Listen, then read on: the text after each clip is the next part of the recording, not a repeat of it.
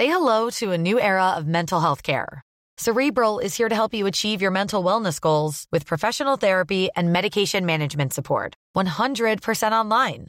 You'll experience the all new Cerebral Way, an innovative approach to mental wellness designed around you. You'll get a personalized treatment plan from a therapist, prescriber, or both in a safe and judgment free space. Your Cerebral therapist or prescriber will outline a customized plan with clear milestones along the way so you can get to feeling your best.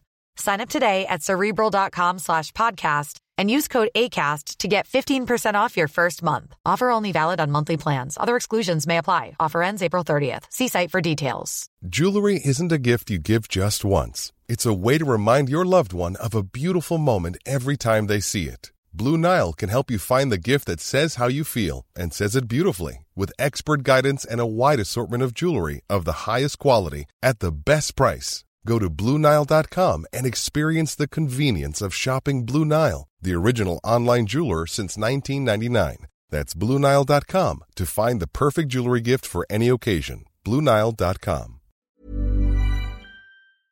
Tu vois, c'est rigolo, ça, me fait penser à cette expression-là, euh, ta, ta mère la pute. Bah voilà, je pense qu'on a tout dedans, tu vois, et toi, t'es là, genre, ouais, alors, excusez-moi, mais c'est quoi le problème, en fait, exactement? Que ce soit une pute, ou que ce soit une mère, ou que, ou que la pute soit une mère, ou que la mère soit une pute. Voilà, on fait une thèse là-dessus, les gens. Venez, on fait ça. Vous allez voir, ça va être mais stupéfiant, en fait. En vous abonnant au Patreon de Tant que je serai, vous pouvez bénéficier d'un contenu premium qui inclut un accès anticipé aux épisodes du podcast, soit une semaine en avance, et surtout vous pourrez poser toutes vos questions auxquelles nous répondrons à la fin de chaque épisode. Rendez-vous sur Patreon. Tant que je serai t'invite à te questionner afin de faire des choix éclairés. Je suis Tsipora, la créatrice et hôte du podcast. Je te propose une série de trois épisodes autour du tabou, soit tant que je serai sans tabou. Pour ouvrir le bal de cette série d'épisodes autour des tabous, je reçois une femme qui brise les tabous depuis des années. Elle a commencé avec son podcast Me, My Sex and I qui nous invite dans l'intimité de femmes noires et fait entendre leurs expériences personnelles. En 2020, elle continue avec La fille sur le canapé, un podcast qui porte sur les violences sexuelles sur mineurs dans le cadre intrafamilial.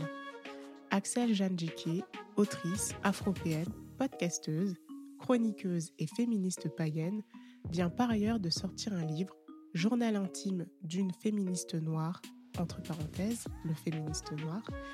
Pendant cet épisode, Axel nous parle de son histoire en tant que fille, en tant que femme, en tant que mère et surtout en tant qu'être désiré. Bonne écoute!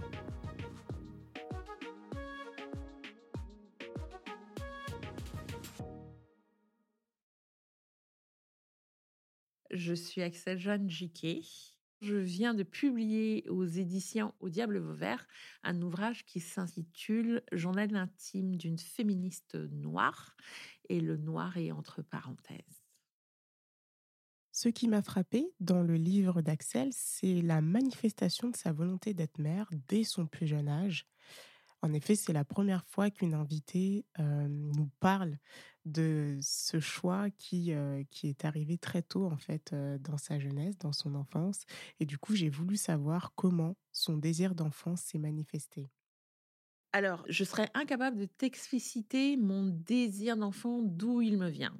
Je sais, le sentiment que j'ai toujours eu, c'est que j'avais rendez-vous avec cette petite. Et en fait, moi, quand je j'évoque cette question-là, je suis très jeune. Euh, j'ai 10, 11 ans. Donc mes copines, mes plus vieilles copines te diront, ouais, on l'a toujours entendu nous dire ça, qui était complètement ouf, ça à savoir. Quand j'aurai 20 ans, j'aurai une fille et je l'appellerai Margot. C'était précis, hein, c'est ultra précis. Donc, euh, c'est là où c'est chouette aussi d'avoir des amis euh, bah, de longue date. C'est que euh, elles, elles, te- elles, elles, elles sont en mesure de te dire, en fait, nous, on n'était pas surpris. C'est, enfin, c'était moi, quoi. C'est voilà, j'énonçais des trucs comme ça et puis c'était comme ça. et ce qui est le plus bah, prodigieux dans l'histoire, c'est que ça se passe exactement comme ça, quoi. C'est que je rencontre le père de Margot, j'ai 19 ans, on se marie. pardon, j'ai 18 ans en fait quand je le rencontre. On se marie. En fait, Margot naît un peu avant mes 20 ans. Et, effectivement, bah, j'ai bien une fille que je prénomme bien Margot. J'arnaque un peu le père en fait au passage, parce qu'en fait moi je suis au courant que je vais avoir une fille. Mais à ce moment-là, lui imagine encore qu'il est possible que ce soit un garçon.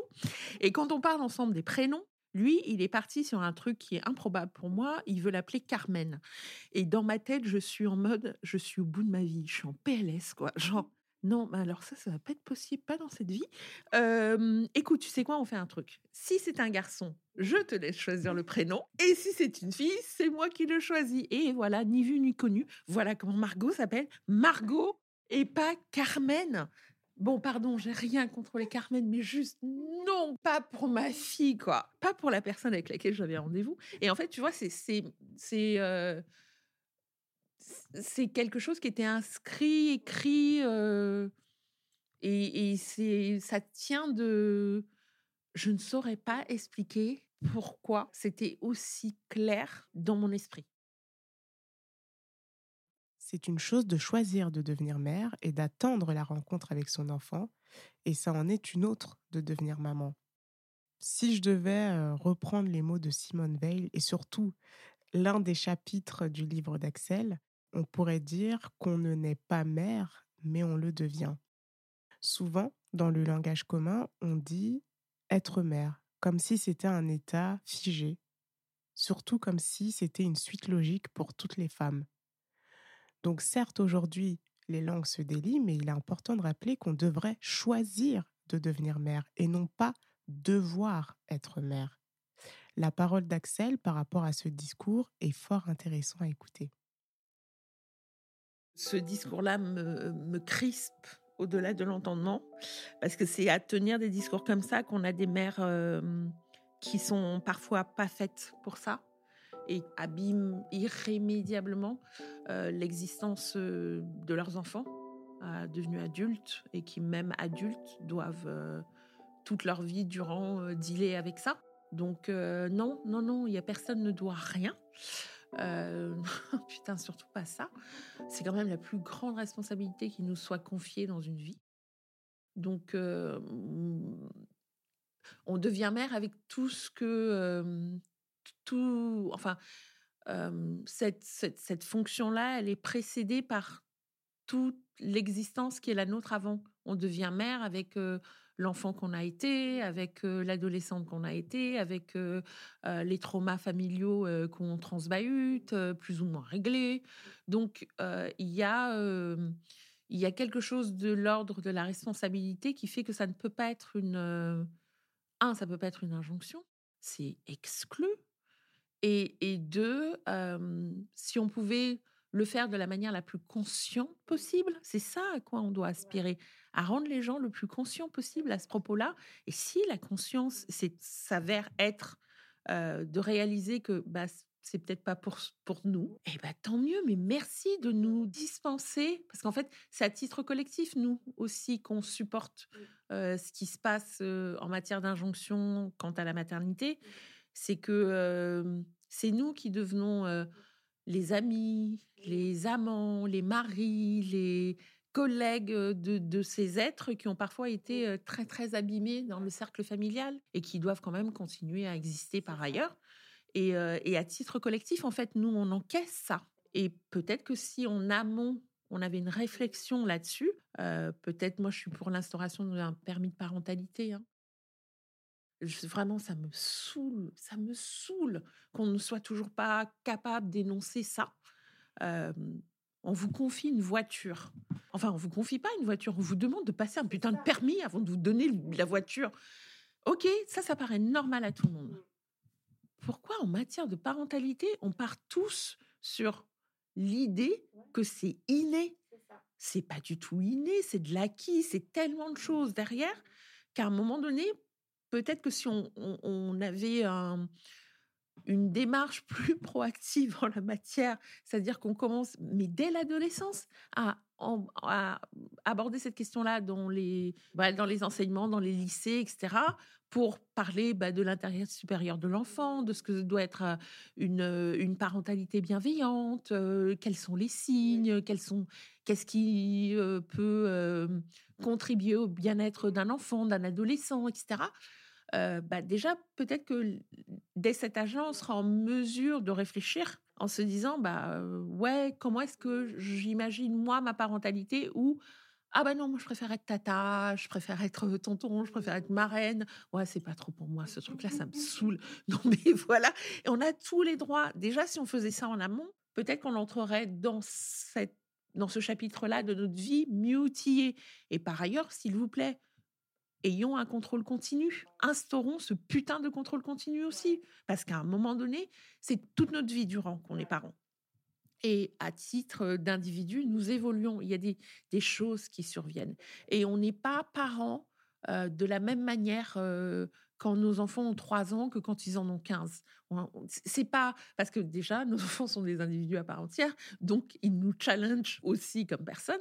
Et à un moment donné, euh, juste s'assurer à des points d'étape que nous, on va bien comme parents et l'enfant aussi, en fait. Parce que si vous ne le faites pas, bah, comment on va savoir en fait ce qui, ce qui se trame? Et il y a des passages qui sont plus difficiles que d'autres en fonction de la manière dont nous-mêmes on a été euh, bah, traités à ce moment-là. Il y a des adolescences qui ont été effroyables et quand vous vous retrouvez avec un enfant qui devient ado, il y a des choses qui se rejouent qui n'ont souvent rien à voir avec le gamin et le gamin ne le sait pas, ne comprend pas.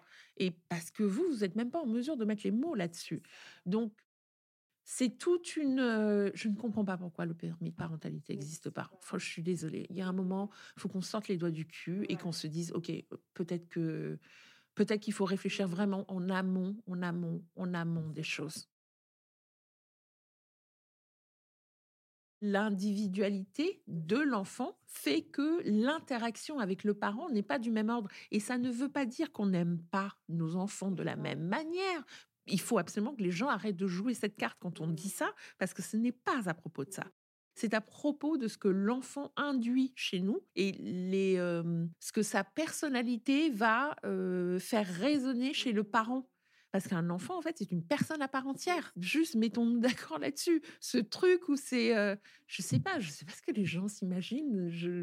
Ça, ça me sidère toujours ce, truc où tu crois qu'à 18 ans, d'un coup, ça devient une personne qu'est-ce que c'est avant alors si c'est pas une personne? Et c'est juste ça qu'il exprime ton gamin.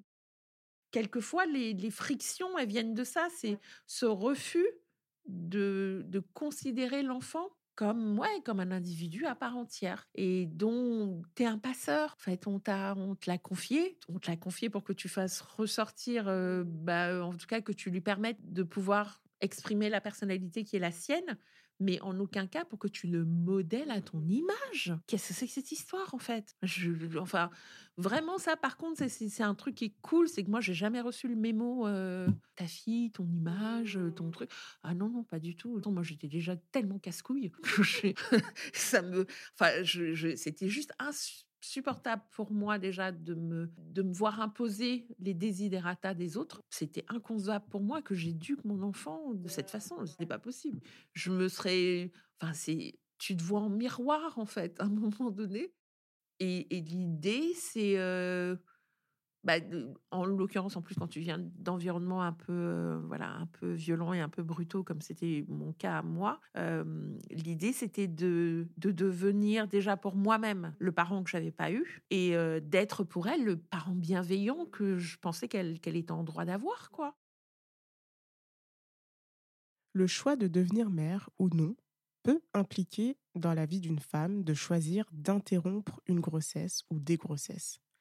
Dans son livre, Axel nous parle de ces IVG et surtout, elle nous rappelle la puissance de ce choix quand parfois nos aïeuls n'ont pas pu faire ce choix à leur époque les trois interruptions de grossesse dont je parle. Euh, la première fois, c'est parce que je ne savais pas en fait qu'il suffisait d'oublier sa pilule une seule fois pour se retrouver enceinte. Et donc euh, non, pardon, excusez-moi, mais non, voilà, bye. Euh, et la seconde fois, j'étais mariée Et en fait, on, à l'échographie, il y avait une anomalie qui pouvait devenir voilà très sérieuse. Et en, en fait, en total accord avec mon ex-mari, on a, on a juste décidé de mettre un terme à la grossesse. Et la troisième fois, il était hors de question que le bonhomme en question devienne le père de mon enfant. Parce qu'il y a quand même un truc à savoir, quand vous faites des enfants avec les gens, vous êtes liés à vie. Hein. Donc, réfléchissez bien. Hein. Réfléchissez bien avec qui vous avez envie d'être lié à vie. Et lui, c'était no fucking way, quoi. Euh, donc, euh, et après, c'est quoi Après coup, j'ai compris pourquoi est-ce que ça avait été, euh, ça avait été un tel, une telle évidence pour moi d'avoir recours à ça. C'est qu'en fait, je, je venais d'une lignée où toutes les femmes s'étaient vues imposer leur grossesse elle n'avait jamais eu le choix. J'avais un peu l'impression que c'était un espèce de passage de, de, de, relais en mode Toi, ma chérie, tu peux choisir. Choisis. Fais le choix que nous, on n'a pas pu faire. Et je crois que c'est pour ça que j'ai jamais eu mauvaise conscience de quelque façon que ce soit en la matière. et à partir du moment où en fait aucun de ces, dans aucun de ces cas de figure, l'enfant n'était investi d'un désir de ma part, c'est là où les désirs est vraiment important. Ben, en fait, c'était un embryon, quoi. Enfin, voilà, c'est moi, j'ai tué personne. Hein. J'ai juste mis terme, un terme à des grossesses qui ne me convenaient pas et qui ne correspondaient pas à, à ce que j'avais envie de pouvoir donner à un enfant si j'avais, si j'avais, si j'avais le choix, quoi. Et le choix, je l'ai eu. Et, et, en plus, quand je vois ouais, le résultat avec Margot, je me dis, mais, mais j'aurais pas pu faire un enfant autrement que par choix, en fait. C'est un privilège, c'est un luxe de se dire, je me fais passer en priorité, en fait. Je ne, je ne concevais pas, en fait, de ne pas faire un, de faire un enfant dont j'aurais pas tant rêvé avant. Et bien sûr que j'avais été mal habituée avec l'histoire de Margot, c'est clair et net, quoi.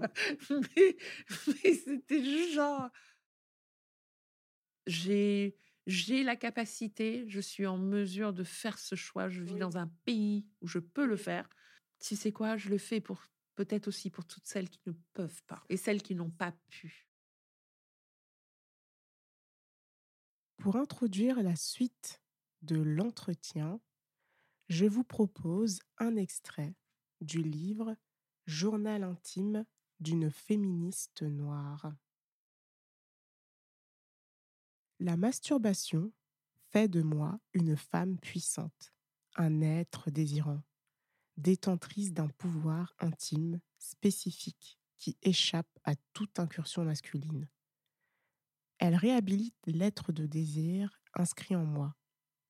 Ma sexualité n'a rien de diabolique. Mon sexe n'est pas une souillure, c'est même tout le contraire, il est divin. Ma spiritualité et ma sexualité s'y trouvent tellement unies que chacune mène à l'autre. Il est à la caisse de résonance des étoiles. Je ne cesse d'y mourir et d'y naître sans mémoire ni stigmate. J'y suis femme, définitivement, partout, exagérément, et s'y loge ce que j'ai de plus profond en moi, de plus sacré.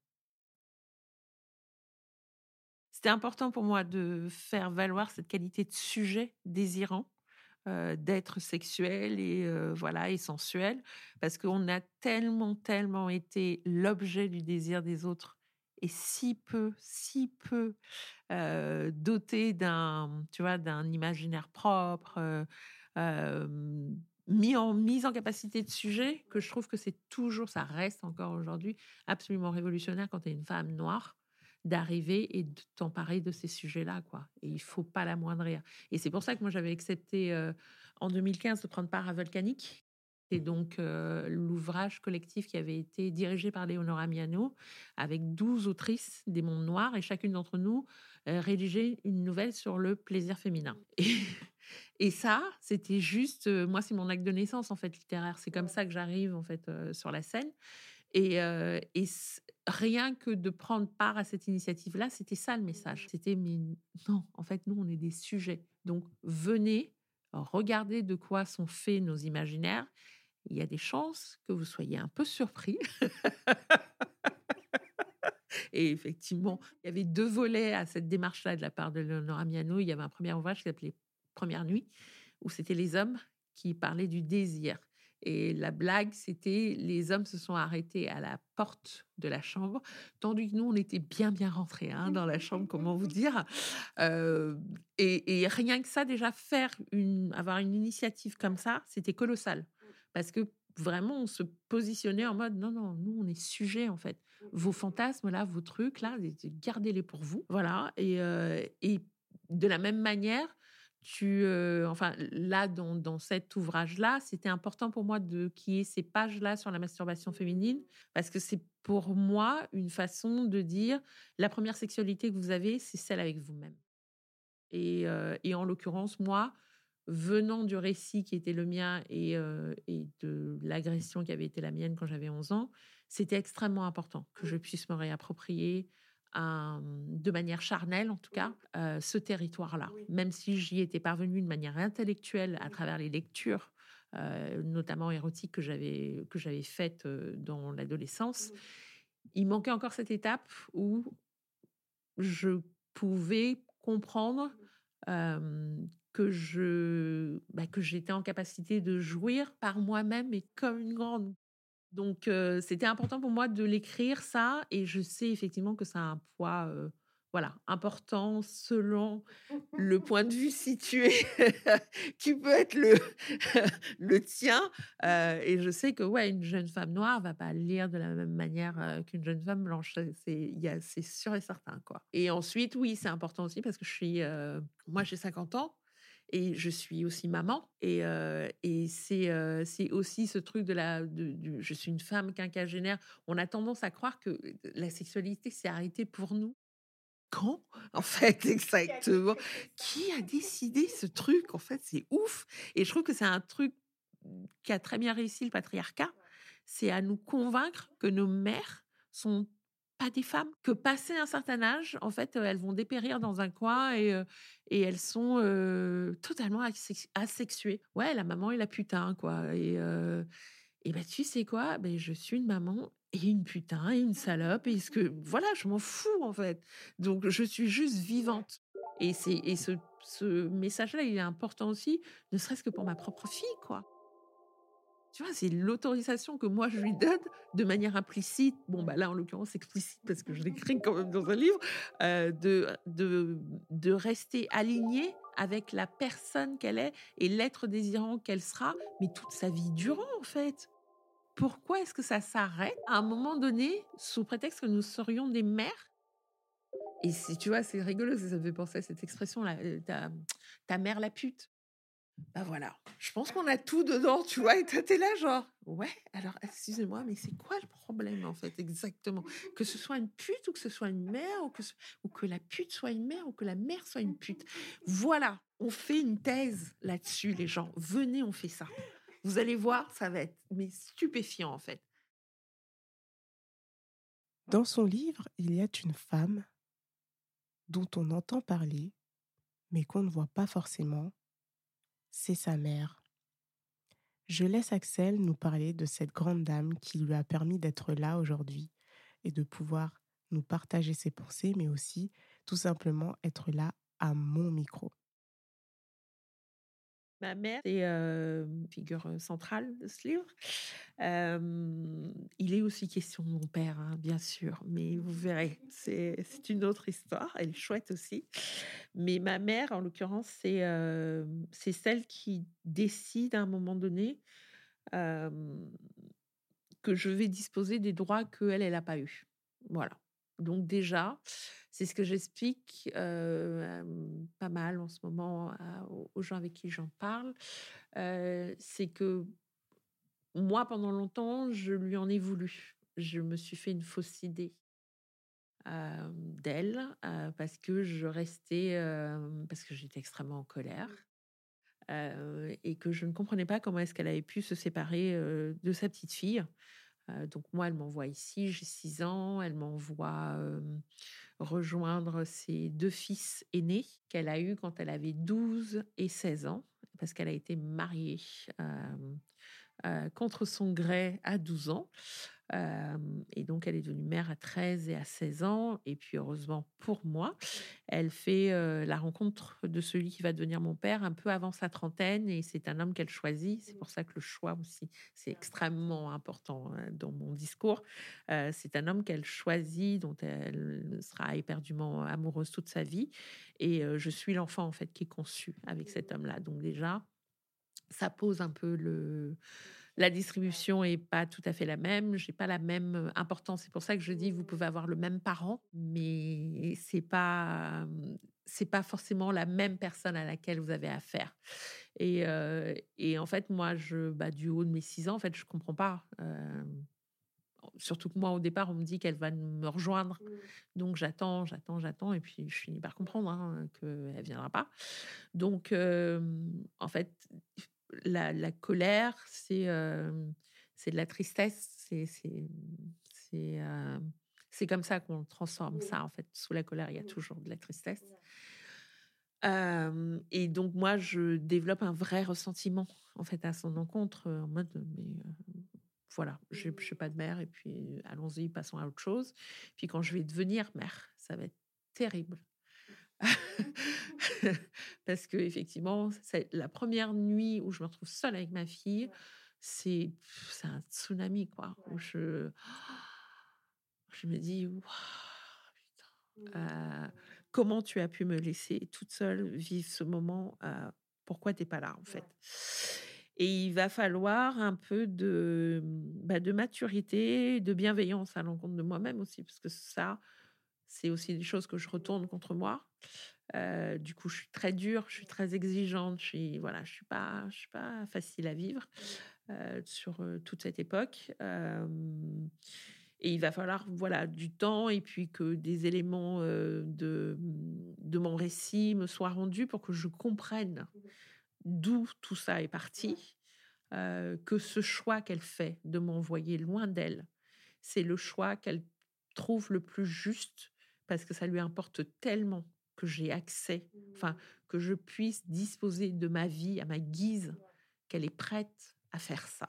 Et c'est pas du tout le même récit. Ça change tout. Donc, à un, moment donné, tu t'aperçois que, en fait, elle, elle a été capable de tellement d'amour qu'elle a été prête à se séparer de l'enfant, quoi. Euh, qui est quand même l'enfant qu'elle fait avec l'homme qu'elle aime le plus au monde. Quoi. Donc c'est particulier.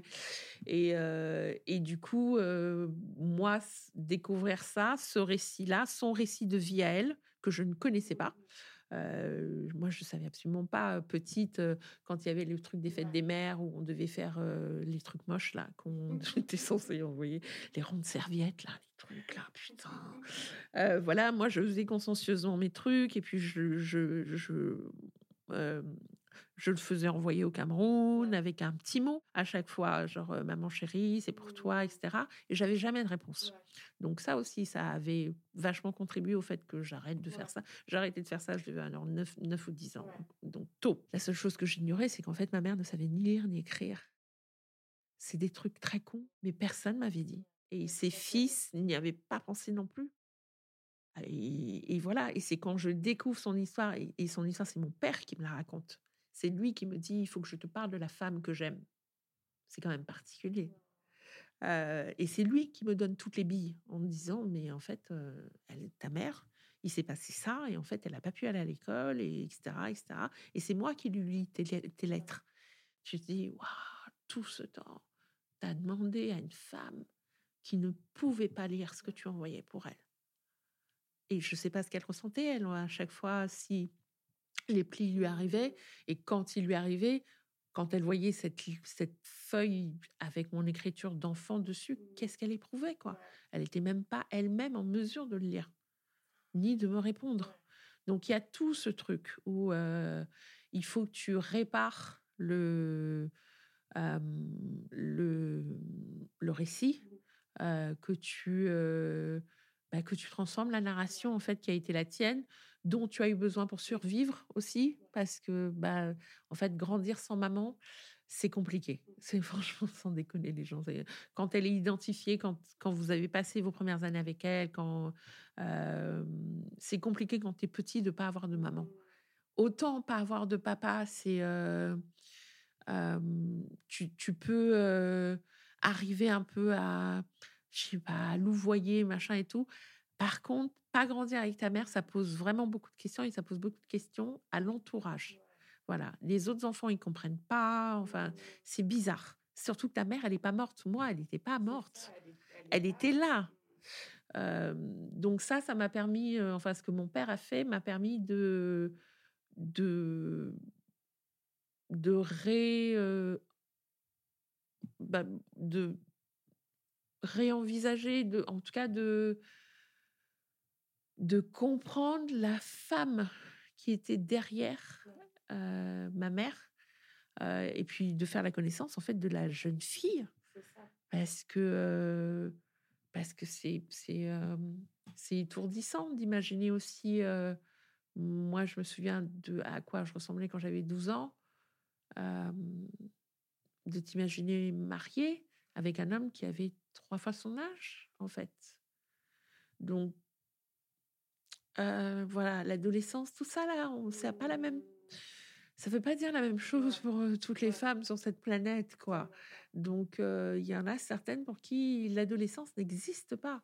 En fait, tu passes de fille à femme, épouse, mère. Mmh, mmh, mmh. Et, et du coup, j'étais très... voilà, à partir du moment où j'ai eu entre les mains ces infos-là, que j'ai pu reconstituer son récit à elle, bah, c'est devenu très important qu'elle qu'elle fasse partie du mien, en fait. C'est, je lui rends sa place à chaque fois que j'en parle. je, je lui rends, je lui rends une existence dont elle n'a pas pu disposer à sa guise. Et moi-même, par les choix que je fais aujourd'hui, bah, je j'étends ce possible dont elle a pu rêver. et je l'étends d'une manière qu'elle qu'elle pourrait peut-être même pas imaginer. Mais, mais moi, ce que je dis souvent, c'est que si les, les, paramètres avaient été autrement, si c'était elle qui avait su lire, écrire, qui était venue faire des études en Europe, c'est pas elle qui serait devant vous, les gens. C'est pas moi qui serais devant vous. Ce serait elle parce qu'elle est. je pense qu'elle aurait été encore plus stupéfiante, en fait. Ouais, je, elle avait, elle a eu une vie, elle a quand même fait montre d'une, d'une, putain, mais d'une combativité, d'une, d'une force dont je pense être habitée, mais je me dis toujours, mais je, pense que j'ai un dixième de ce qu'elle avait mmh. elle, quoi. Parce que c'était, n'oubliez jamais, c'était beaucoup plus dur pour celles qui nous ont précédées que ça ne le sera jamais pour nous, quel que soit ce qu'on raconte elles, elles partent d'endroits avec des moyens qui sont, mais, mais, mais nous, on pleure, quoi, si on nous donne ça aujourd'hui en se disant, mais, mais, mais je vais aller où avec ça? Ben, Elles sont allées quand même, elles ont fait quand même, et elles ont engendré des filles où, voilà, le... Enfin, moi, je trouve que le job, c'est ça, c'est continuer à déblayer, enfin, c'est même pas déblayer parce qu'elle a déblayé pour moi, c'est continuer à monter sur la marche qu'elle a posée pour moi et moi, je me tiens sur les épaules de ma mère. Ma mère se tient sur les épaules de la sienne, et ainsi de suite. Et je me tiens, je suis soutenue par toutes ces femmes, par elles, par celles qui l'ont précédée. Et je trouve ça extrêmement important, extrêmement important de le prendre en compte quand on parle de féminisme, en fait. Je ne viens pas de nulle part. Ne me dites pas que j'ai pas d'histoire. Ça m'énerve d'entendre ça. Genre, mais, mais, de quoi vous me parlez? Vous croyez que l'histoire, elle s'est fait que dehors? Qu'elle s'est fait que dans les marches et dans les... Non L'histoire, elle était déjà au sein de nos foyers avec les femmes qui étaient dans ces foyers. Et certaines d'entre elles ont, permis, euh, juste par leur existence, juste par euh, ouais, leur combativité, que nous soyons devant vous aujourd'hui. Et c'est peut-être pas des trucs spectaculaires, elles n'ont pas changé des lois, elles n'ont pas je, ne sais pas, elles sont pas allées guerroyer, tu vois, machin et tout, mais elles ont juste rendu possible, bah, dans mon cas, le fait que je puisse lire, écrire, choisir et jouir, jouir en mes termes. Merci, quoi. Exactement. Tant que je serai sans tabou, je serai authentique à moi-même.